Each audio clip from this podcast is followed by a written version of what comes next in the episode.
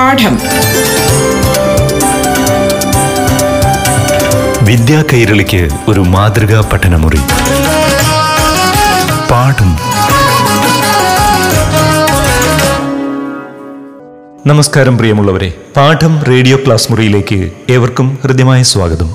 ഇപ്പോൾ കേരള പാഠ്യതലത്തിലെ ഏഴാം സ്റ്റാൻഡേർഡിലെ അടിസ്ഥാന ശാസ്ത്രം ക്ലാസ് കേൾക്കാം. അവതരിപ്പിക്കുന്നത് അധ്യാപികയായ അനീഷ്യ.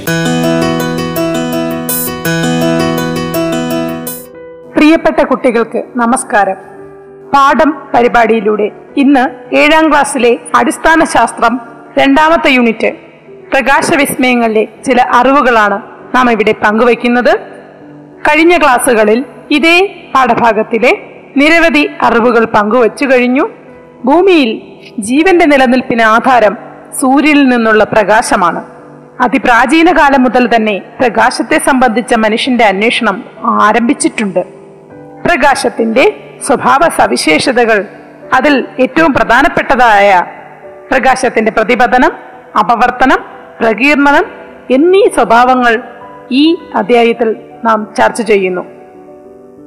അതോടൊപ്പം ചില പ്രകാശിക ഉപകരണങ്ങളായ ദർപ്പണങ്ങളും പ്രസങ്ങളും അവ ഉപയോഗിച്ച് നിർമ്മിക്കുന്ന കൗതുക വസ്തുക്കളും അവയുടെയൊക്കെ ഉപയോഗങ്ങളും ഒക്കെ നമ്മൾ പരിചയപ്പെട്ട് കഴിഞ്ഞു. ഇനി പ്രകാശം പ്രതിപതിപ്പിക്കുന്നതിനോടൊപ്പം തന്നെ നമ്മൾ ഇനി പ്രകാശം കടത്തിവിടുന്ന മറ്റു ചില വസ്തുക്കളെയും പരിചയപ്പെടാൻ പോവുകയാണ്. ഒരു കൂട്ടം ലെൻസുകളെയാണ് നമ്മൾ പരിചയപ്പെടുന്നത്. ഇവ എല്ലാം ഒരുപോലെയല്ല. മധ്യത്തിൽ കനം കൂടിയതും വക്കുകൾ കനം കുറഞ്ഞതുമായ ലെൻസിനെ കോൺവെക്സ് ലെൻസ് എന്നാണ് വിളിക്കുന്നത്. മധ്യത്തിൽ കനം കുറഞ്ഞ് വക്കുകൾ കനം കൂടി ഇരിക്കുന്നവയെ കോൺകേവ് ലെൻസ് എന്നും പറയുന്നു. ഇത്തരത്തിൽ ദർപ്പണങ്ങളുടെ പ്രതല സ്വഭാവമനുസരിച്ച് ലെൻസുകളെ പലതായി തരംതിരിക്കാമെങ്കിലും biconvex lens biconcave lens plano convex lens plano concave lens എന്നിങ്ങനെയൊക്കെ നമ്മൾ തരംതിരിക്കുന്നുണ്ട് എങ്കിലും പ്രധാനമായും കോൺവെക്സ് കോൺകേവ് ഈ രണ്ട് ലെൻസുകളാണ് നമ്മൾ ഈ അധ്യായത്തിൽ പരിചയപ്പെടുന്നത്. നമ്മൾ ഉപയോഗിക്കുന്ന കുട്ടികൾ ഇതുവരെയുള്ള ക്ലാസ്സുകളിലൊക്കെ ഉപയോഗിച്ചിട്ടുള്ള ഹാൻഡ് ലെൻസ് ആ, കോൺ വെക്സ് ലെൻസ് ആണ് എന്ന് നമ്മൾ മനസ്സിലാക്കണം. നമ്മൾ പല സന്ദർഭങ്ങളിലും കണ്ണുകൊണ്ട് കാണുവാൻ ബുദ്ധിമുട്ടുള്ള സന്ദർഭങ്ങളിൽ ഉപയോഗിക്കുന്ന കോൺവെക്സ് ലെൻസ് ഹാൻഡ് ലെൻസ് ഒരു കോൺവെക്സ് ലെൻസ് ആണെന്ന് ഈ അവസരത്തിൽ പറയട്ടെ. ദർപ്പണങ്ങളിൽ പതിക്കുന്ന പ്രകാശത്തിന് പ്രതിപതനം സംഭവിക്കുന്നതായി നമ്മൾ മനസ്സിലാക്കിയല്ലോ. എന്നാൽ ലെൻസിലൂടെ അഥവാ ലെൻസിൽ പതിക്കുന്ന പ്രകാശരശ്മികൾക്ക് എന്താണ് സംഭവിക്കുന്നത്? തീർച്ചയായും ലെൻസിലൂടെ പ്രകാശരശ്മി കടന്നു പോവുകയും അതോടൊപ്പം തന്നെ ലെൻസിലൂടെ കടന്നു പോകുന്ന പ്രകാശരശ്മികൾക്ക് പരസ്പരം ദർപ്പണങ്ങളിൽ പതിക്കുന്ന പ്രകാശരശ്മികൾ പ്രതിപതിക്കുന്നതായി നമ്മൾ പരിചയപ്പെട്ട് കഴിഞ്ഞു. എന്നാൽ ലെൻസിലൂടെ കടന്നു പോകുന്ന പ്രകാശരശ്മികൾക്ക് എന്താണ് സംഭവിക്കുന്നത്? നമുക്കൊരു പരീക്ഷണത്തിലൂടെ അത് പരിശോധിച്ചു നോക്കാം. സുതാര്യമായ പാത്രത്തിൽ കുറച്ച് ജലമെടുക്കുക. പ്രകാശത്തിന്റെ പാത വ്യക്തമാകാൻ ജലത്തിൽ കുറച്ച് സോപ്പോ പാലോ ചേർക്കുക. ഇനി രണ്ട് ലേസർ ടോർച്ച് ഉപയോഗിച്ച് പാത്രത്തിനുള്ളിലേക്ക് പ്രകാശ ബീമുകൾ കടത്തിവിടുക. പ്രകാശം നേർരേഖയിൽ സഞ്ചരിക്കുന്നത് വ്യക്തമായി കാണാം. ഇനി പാത്രത്തിന് വെളിയിൽ പാത്രത്തോട് ചേർന്ന് പ്രകാശപാതയിൽ ഒരു കോൺവെക്സ് ലെൻസ് വെച്ച് നോക്കുക. എന്താണ് സംഭവിക്കുന്നത്? പ്രകാശപാതയ്ക്ക് എന്ത് വ്യതിയാനമാണ് ഉണ്ടായത്? അതെ കോൺവെക്സ് ലെൻസ് അതിലൂടെ കടന്നുപോകുന്ന പ്രകാശരശ്മികളെ പരസ്പരം അടുപ്പിക്കുന്നു. എന്നാൽ കോൺകേവ് ലെൻസ് അതിലൂടെ കടന്നു പോകുന്ന പ്രകാശരശ്മികളെ പരസ്പരം അകറ്റുന്നു. അതെ കോൺവെക്സ് ലെൻസ് ദർപ്പണങ്ങളെ പോലെയല്ല അതുപോലെ തന്നെ കോൺകേവ് ലെൻസും. ലെൻസുകൾ പൊതുവെ ദർപ്പണങ്ങളിൽ നിന്നും വ്യത്യസ്തമായി പ്രകാശത്തെ കടത്തിവിടുന്നവയാണ്. എന്നാൽ പ്രകാശത്തെ കടത്തിവിടുന്നതിനോടൊപ്പം തന്നെ കോൺവെക്സ് ലെൻസ് അതിലൂടെ കടന്നു പോകുന്ന പ്രകാശരശ്മികളെ പരസ്പരം അടുപ്പിക്കുകയാണ് ചെയ്യുന്നത്. കോൺകേവ് ലെൻസോ അതിലൂടെ കടന്നു പോകുന്ന പ്രകാശരശ്മികളെ പരസ്പരം അകറ്റുന്നു. നമ്മുടെ കയ്യിൽ ഒരു കോൺവെക്സ് ലെൻസ് ഉണ്ടെങ്കിൽ അകലെയുള്ള ഒരു വസ്തുവിനെ അഭിമുഖമായി കോൺവെക്സ് ലെൻസ് പിടിച്ച് പ്രതിബിംബം ചുമരിൽ പതിപ്പിക്കുവാൻ ശ്രമിച്ചു നോക്കൂ.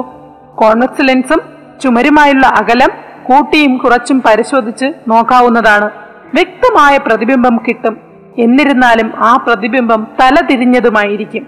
അതെ കോൺ വെക്സ് ലെൻസ് ഉപയോഗിച്ച് അകലെയുള്ള വിദൂരങ്ങളിലുള്ള ദൃശ്യങ്ങൾ നമുക്ക് നമുക്ക് അടുത്തുള്ള ചുമരുകളിലോ വെള്ള സ്ക്രീനുകളിലോ ഒക്കെ പതിപ്പിക്കാവുന്നവയാണ്. അത്തരത്തിൽ കിട്ടുന്ന പ്രതിബിംബം വളരെ വ്യക്തവും തല കീഴായതും ആയിരിക്കും. എന്നാൽ കോൺകേവ് ലെൻസ് ഉപയോഗിച്ച് ഈ പ്രവർത്തനം ചെയ്തു കഴിഞ്ഞാൽ നമുക്ക് നിരാശയാണ് ഫലം. കോൺകേവ് ലെൻസിന് പ്രതിബിംബത്തെ ചുമരിൽ പതിപ്പിക്കുവാൻ കഴിയില്ല. എന്തുകൊണ്ടായിരിക്കും കോൺവെക്സ് ലെൻസിന് ചുമരിൽ വിദൂര ദൃശ്യങ്ങളുടെ പ്രതിബിംബം പതിപ്പിക്കാൻ കഴിയുന്നത്? നമ്മൾ നേരത്തെ സംസാരിച്ചതുപോലെ കോൺവെക്സ് ലെൻസിന് അതിലൂടെ കടന്നു വരുന്ന പ്രകാശരശ്മിയെ അടുപ്പിക്കുവാനുള്ള കഴിവുണ്ട്. അതുകൊണ്ട് തന്നെ കോൺവെക്സ് ലെൻസിന് വിദൂരങ്ങളിൽ നിന്നുള്ള വസ്തുക്കളിലെ പ്രകാശത്തെ അതിനുള്ളിലൂടെ കടത്തിവിട്ട് കൃത്യമായും സ്ക്രീനിൽ ഒരു ബിന്ദുവിൽ കേന്ദ്രീകരിക്കുവാനും അടുപ്പിക്കുവാനുള്ള കഴിവുള്ളതിനാൽ പ്രതിബിംബത്തെ രൂപീകരിക്കാൻ കഴിയുന്നു. ഇതേ കാരണം കൊണ്ട് തന്നെ വളരെ ലളിതമായി നമുക്ക് പറയാം. തീർച്ചയായും കോൺകേവ് ലെൻസിന് അതിലൂടെ കടന്നു പോകുന്ന പ്രകാശരശ്മികളെ അകറ്റാനുള്ള കഴിവാണുള്ളത്. അതുകൊണ്ട് തന്നെ വിദൂരങ്ങളിലുള്ള വസ്തുക്കളിൽ നിന്ന് വരുന്ന പ്രകാശത്തെ കടത്തിവിട്ട് ഒരു സ്ക്രീനിൽ പതിപ്പിച്ച് പ്രതിബിംബത്തെ രൂപീകരിക്കുവാൻ കോൺകേവ് ലെൻസിന് കഴിവില്ല. എന്താണ് ഇത്തരം ലെൻസുകൾ കൊണ്ടുള്ള ഉപയോഗങ്ങൾ? അതെ നാം പലതരം കണ്ണടകൾ ഉപയോഗിക്കാറുണ്ട്. പ്രായം ചെന്നവർ ഉപയോഗിക്കുന്ന കണ്ണടയും കുട്ടികൾ ഉപയോഗിക്കുന്ന കണ്ണടയും വ്യത്യസ്തമാണ്. ഓരോ നേത്രവൈകല്യത്തിനും വ്യത്യസ്ത തരത്തിലുള്ള ലെൻസുകളാണ് ഉപയോഗിക്കുന്നത്. കാഴ്ച വൈഷമ്യങ്ങൾ പരിഹരിക്കാൻ നാം പലതരം കണ്ണടകൾ ഉപയോഗിക്കാറുമുണ്ട്. ഇവയിൽ വിവിധ ലെൻസുകളുമാണ് ഉപയോഗിക്കുന്നത്. ചെറിയ അക്ഷരങ്ങളെയും വസ്തുക്കളെയും വലുതായി കാണാൻ നാം ഹാൻഡ് ലെൻസ് ഉപയോഗിക്കാറില്ലേ? അതുപോലെ മൈക്രോസ്കോപ്പ് ടെലിസ്കോപ്പ് ക്യാമറ പ്രൊജക്ടർ തുടങ്ങിയ ഉപകരണങ്ങളിൽ കോൺവെക്സ് ലെൻസാണ് ഉപയോഗിക്കുന്നത്. വളരെയധികം കുഞ്ഞുങ്ങളിലും മുതിർന്നവരിലും സാധാരണയായി കണ്ടുവരുന്ന ഒരു നേത്രവൈകല്യമാണ് മയോപ്പിയ ഹസ്വദൃഷ്ടി അടുത്തുള്ള വസ്തുക്കളെ മാത്രം വ്യക്തമായി കാണാൻ കഴിയുകയും അകലെയുള്ളവയെ അവ്യക്തമായി കാണാൻ കഴിയുകയും ചെയ്യുന്ന കണ്ണിന്റെ വൈകല്യമാണ് ഹസ്വദൃഷ്ടി ഇത് പരിഹരിക്കുന്നതിനായി കോൺകേവ് ലെൻസ് ആണ് ഉപയോഗിച്ചു വരുന്നത്.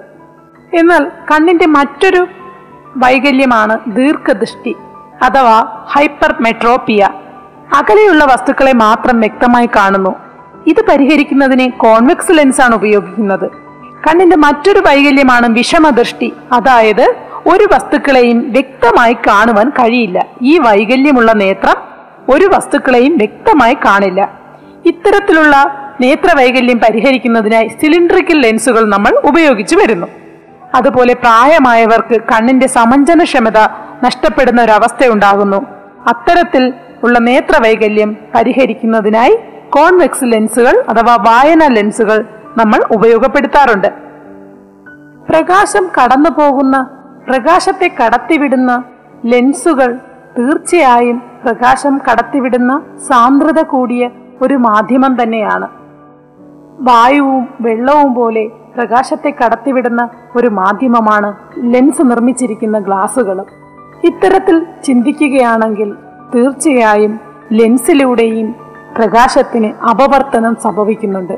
നിരവധി തവണ അപവർത്തനം സംഭവിക്കുന്നുണ്ടെങ്കിലും ലെൻസിലൂടെ കടന്നു പോകുന്ന പ്രകാശം അതായത് കോൺവെക്സ് ലെൻസിലൂടെ കടന്നു പോകുന്ന പ്രകാശം കൃത്യമായി അത് ലെൻസ് പ്രകാശരശ്മികളെ പരസ്പരം അടുപ്പിക്കുകയും നമുക്ക് ഒരു ബിന്ദുവിൽ കേന്ദ്രീകരിക്കാൻ കഴിയുകയും വ്യക്തമായി പ്രതിബിംബം ഉണ്ടാക്കുവാനും കഴിയുന്നു. പാഠം. വിദ്യാ കൈരളിക്ക് ഒരു മാതൃകാ പഠനമുറി. പാഠം ഒരിടവേളയ്ക്ക് ശേഷം തുടരും.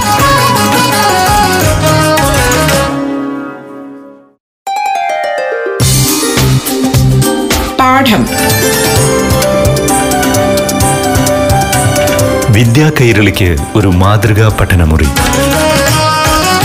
പാഠം തുടരുന്നു. കോൺവെക്സ് ലെൻസ് രൂപീകരിക്കുന്ന പ്രതിബിംബം യഥാർത്ഥ പ്രതിബിംബം എന്നറിയപ്പെടുന്നു. എന്നാൽ കോൺകേവ് ലെൻസിന് അതിൽ സംഭവിക്കുന്ന അപവർത്തനത്തെ അതിന്റെ ആകൃതിയുടെ പ്രത്യേകത കാരണം. അതിനെ ഒരു ബിന്ദുവിലേക്ക് കേന്ദ്രീകരിക്കാൻ കഴിയാതെ പോവുകയും കോൺകേവ് ലെൻസ് അതിലൂടെ കടന്നു പോകുന്ന പ്രകാശരശ്മികളെ പരസ്പരം അകറ്റുകയും ചെയ്യുന്നു. പരസ്പരം അകറ്റുന്നതിനാൽ തന്നെ കൃത്യമായ ഒരു പ്രതിബിംബത്തെ ചുമരിൽ പതിപ്പിക്കുവാൻ കോൺകേവ് ലെൻസിന് കഴിയാതെ പോകുന്നു. അതുകൊണ്ട് തന്നെ കോൺകേവ് ലെൻസ് ഉണ്ടാക്കുന്ന പ്രതിബിംബം ഒരിക്കലും യഥാർത്ഥവുമല്ല. അത്തരം പ്രതിബിംബത്തെ നമ്മൾ മിഥ്യാ പ്രതിബിംബം എന്നും വിളിക്കാറുണ്ട്. ദർപ്പണത്തിലൂടെയുള്ള പ്രകാശത്തിന് പ്രതിപതനം സംഭവിക്കുമ്പോൾ ലെൻസിലൂടെ അപവർത്തനമാണ് സംഭവിക്കുന്നത്. ദർപ്പണങ്ങളും ലെൻസുകളും പേരിൽ സാമ്യം തോന്നുമെങ്കിലും അവയുടെ സ്വഭാവത്തിലും പ്രകാശത്തിന്റെ സ്വഭാവത്തിലും പ്രകാശം അത്തരം വസ്തുക്കളിലൂടെ കടന്നു പോകുമ്പോൾ ഉണ്ടാകുന്ന സ്വഭാവത്തിലും ഒക്കെ വ്യത്യസ്തങ്ങളാണ്. തീർച്ചയായും കോൺവെക്സ് ദർപ്പണവും കോൺകേവ് ദർപ്പണവുമാണ് ഒരേ സ്വഭാവം പ്രതിബിംബത്തിന്റെ കാര്യത്തിൽ കാണിക്കുന്നത്. അത് നിങ്ങൾ ഇതിനോടകം ശ്രദ്ധിച്ചു കാണും. അതായത് കോൺകേവ് ദർപ്പണവും കോൺവെക്സ് ലെൻസും യഥാർത്ഥ പ്രതിബിംബത്തെ ഉണ്ടാക്കുന്നു. എന്നാൽ കോൺവെക്സ് ദർപ്പണവും കോൺകേവ് ലെൻസും അയഥാർത്ഥ അഥവാ മിഥ്യ പ്രതിബിംബത്തെ ഉണ്ടാക്കുന്നു. ഇതൊരു കൗതുകമുള്ള കാര്യവും തന്നെ. പ്രകാശത്തിന്റെ വിസ്മയങ്ങൾ അവസാനിക്കുന്നില്ല. നമുക്കിനി മഴവില്ലിന്റെ ഏഴഴക് കണ്ടാലോ? മഴവില്ല് കണ്ടിട്ടില്ലാത്ത ആരാണുള്ളത്? ആർക്കാണ് മഴവില്ല് കാണാൻ ഇഷ്ടമല്ലാത്തത്? എങ്കിൽ നമുക്കൊരു മഴവില്ല് ഉണ്ടാക്കിയാലോ? ഒരു പരന്ന പാത്രത്തിൽ ജലമെടുത്ത് ഭിത്തിക്കടുത്തായി വെക്കുക. സൂര്യപ്രകാശം നേരിട്ട് ലഭിക്കുന്ന സ്ഥലമായിരിക്കണം. ഒരു സമതല ദർപ്പണം ജലത്തിൽ താഴ്ത്തി ചരിച്ചു വെച്ച് അതിൽ വീഴുന്ന സൂര്യപ്രകാശത്തെ ഭിത്തിയിൽ പതിപ്പിക്കുക. ഭിത്തി വെളുത്തതല്ലെങ്കിൽ പ്രകാശം പതിക്കുന്നിടത്ത് തെർമോക്കോൾ ഷീറ്റോ വെള്ള പേപ്പറോ വയ്ക്കണം. നിങ്ങൾക്ക് തീർച്ചയായും മനോഹരമായ മഴവില്ലിന്റെ വർണങ്ങൾ ഭിത്തിയിൽ കാണുവാൻ കഴിയും. ഇനി വീട്ടിലാണെങ്കിലോ വേറെയും മാർഗങ്ങളുണ്ട്. ജലം അന്തരീക്ഷത്തിൽ സൂര്യന് അഭിമുഖമായി സ്പ്രേ ചെയ്താലും മഴവില്ല് കാണാം. രാവിലെയോ വൈകുന്നേരവുമാണ് ഈ പ്രവർത്തനം ചെയ്യാൻ അനുയോജ്യം. ഇനി ലബോറട്ടറിയിലാണെങ്കിലോ വേറെയും മാർഗമുണ്ട്. സ്കൂൾ ലബോറട്ടറിയിൽ ഗ്ലാസ് പ്രിസം ഉണ്ടാകും. ഈ പ്രിസം ഉപയോഗിച്ചും നമുക്ക് മഴവില്ല് ഭിത്തിയിൽ കൃത്രിമമായി ഉണ്ടാക്കുവാൻ കഴിയും. ഒരു സമതല ദർപ്പണവും അതേ വലിപ്പത്തിലുള്ള കറുത്ത പേപ്പറും എടുക്കുക. പേപ്പറിൽ നാണയവട്ടത്തിൽ ഒരു ദോരമിടുക പേപ്പർ സമതല ദർപ്പണത്തിൽ ഒട്ടിക്കുക. സമതല ദർപ്പണം വെയിലത്ത് പിടിച്ച് പ്രകാശം ചുമരിലേക്ക് പതിപ്പിക്കൂ. ആ പ്രകാശത്തിന്റെ പാതയിൽ ചുമരിനടുത്തായി ഒരു പ്രിസം വയ്ക്കുക. പ്രിസത്തിന്റെ ചതുരാകൃതിയിലുള്ള ഒരു വശത്ത് ചരിഞ്ഞാണ് പ്രകാശം പതിക്കേണ്ടത്. അപ്പോൾ ചതുരാകൃതിയിലുള്ള മറ്റേ വശത്തുകൂടി പ്രകാശം പുറത്തു വന്ന് ചുമരിൽ പതിക്കുന്നു. പ്രിസത്തിന്റെ സ്ഥാനം വ്യത്യാസപ്പെടുത്തി തീർച്ചയായും നമ്മുടെ സ്കൂളിലോ നമ്മുടെ വീട്ടിന്റെയോ വെള്ള ചുമരിൽ നമുക്ക് കൃത്രിമമായി മഴവില്ല് സൃഷ്ടിക്കാം. ഭൂമിയിലെ ഈ മനോഹരമായ കാഴ്ചയ്ക്ക് പിന്നിലുള്ള രഹസ്യം എന്താണ്? അതെ സൂര്യനാണ്. സൂര്യന്റെ പ്രകാശമാണ്. സൂര്യന്റെ പ്രകാശം ധവളപ്രകാശം എന്നാണ് അറിയപ്പെടുക. ധവളം എന്നാൽ വെളുപ്പാണെന്നറിയാമല്ലോ. അതെ ധവളപ്രകാശത്തിൽ പക്ഷേ നിങ്ങളെ അമ്പരപ്പിക്കുന്ന ഒരു കാര്യമുണ്ട്. ധവളപ്രകാശത്തിൽ ഏഴ് വർണങ്ങൾ അടങ്ങിയിട്ടുണ്ട്. വയലറ്റ് ഇൻഡിഗോ നീല പച്ച മഞ്ഞ ഓറഞ്ച് ചുവപ്പ് എന്നിവയാണ് ഈ വർണങ്ങൾ. പ്രകാശം പ്രിസത്തിലൂടെ കടത്തിവിട്ടാൽ അത് ഘടകവർണങ്ങളായി മാറുന്നു. അതെ പ്രകാശത്തിന് അപവർത്തനം സംഭവിക്കുന്നതിന്റെ ഫലമായി പ്രകാശം അതിന്റെ ഘടകവർണങ്ങളായി വേർപിരിയുന്നു. പ്രകാശം അതിന്റെ ഘടകവർണങ്ങളായി മാറുന്ന പ്രതിഭാസമാണ് പ്രകീർണനം. അതെ ഒറ്റക്കെട്ടായി ഒരുമയോടെ വരുന്ന സൂര്യന്റെ ധവളപ്രകാശത്തെ വേർപിരിക്കാനുള്ള സൂത്രമൊക്കെ പ്രിസത്തിലുണ്ട് പ്രിസത്തിലൂടെ കടത്തിവിട്ട് കഴിഞ്ഞാൽ പ്രസം ഗ്ലാസ് ആണല്ലോ ഗ്ലാസിന്റെ സാന്ദ്രത വ്യത്യസ്തമാണല്ലോ. അതെ പ്രകാശം സാന്ദ്രത വ്യത്യാസമുള്ള മാധ്യമങ്ങളിലൂടെ കടന്നു പോകുമ്പോൾ അപവർത്തനം സംഭവിക്കുന്നു എന്ന് നമ്മൾ നേരത്തെ മനസ്സിലാക്കിയതാണ്. ഇത്തരത്തിൽ സൂര്യന്റെ ധവളപ്രകാശം പ്രസത്തിലൂടെ കടന്നു പോകുമ്പോൾ അത് ഘടകവർണങ്ങളായി മാറുന്നു. അതിന്റെ ഘടകങ്ങൾ ഏഴായി പിരിയുന്നു. ഇത്തരത്തിൽ ഘടകവർണങ്ങളായി മാറുന്ന പ്രതിഭാസത്തെ നമ്മൾ പ്രകീർണനം എന്ന് വിളിക്കുന്നു. ധവളപ്രകാശത്തിലെ വിവിധ വർണങ്ങൾക്ക് വ്യത്യസ്ത അളവിൽ അപവർത്തനം സംഭവിക്കുന്നത് കൊണ്ടാണ് ഇത്തരത്തിൽ പ്രകീർണനം ഉണ്ടാകുന്നതത്രേ. അന്തരീക്ഷത്തിലെ ജലഗണികളിലൂടെ സൂര്യപ്രകാശം കടന്നു പോകുമ്പോഴുണ്ടാകുന്ന വർണവിസ്മയമാണ് മഴവില്ല്. അതെ കൃത്രിമമായി സൃഷ്ടിക്കാൻ വേണ്ടി നമ്മൾ ഇവിടെ ധവളപ്രകാശത്തെ പ്രിസത്തിലേക്ക് പതിപ്പിച്ചു. അതുപോലെ തന്നെ സമതല ദർപ്പണത്തിലേക്ക് പതിപ്പിച്ചു. ഇതൊന്നും തന്നെ വേണ്ട വളരെ സ്വാഭാവികമായി സൂര്യപ്രകാശം അന്തരീക്ഷത്തിലെ ജലകണികകളിലൂടെ കടന്നു പോകുമ്പോൾ അപവർത്തനത്തിന് വിധേയമാവുകയും സൂര്യപ്രകാശത്തിലെ ഘടകവർണങ്ങൾക്ക് വ്യത്യസ്ത തരത്തിൽ അപവർത്തനം സംഭവിക്കുകയും അവ മഴവില്ലായി മാറുകയും ചെയ്യുന്നു.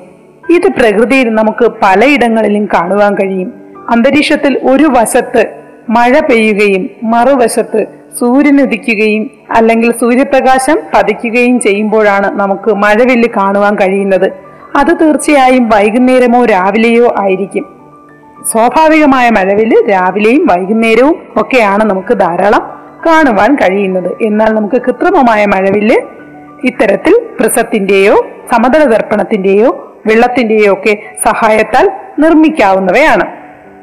നമ്മൾ കണ്ടതാണ് മഴവില്ലിൽ സൂര്യപ്രകാശത്തിന്റെ ഒരുമയ്ക്ക് കോട്ടം തട്ടുന്നത്.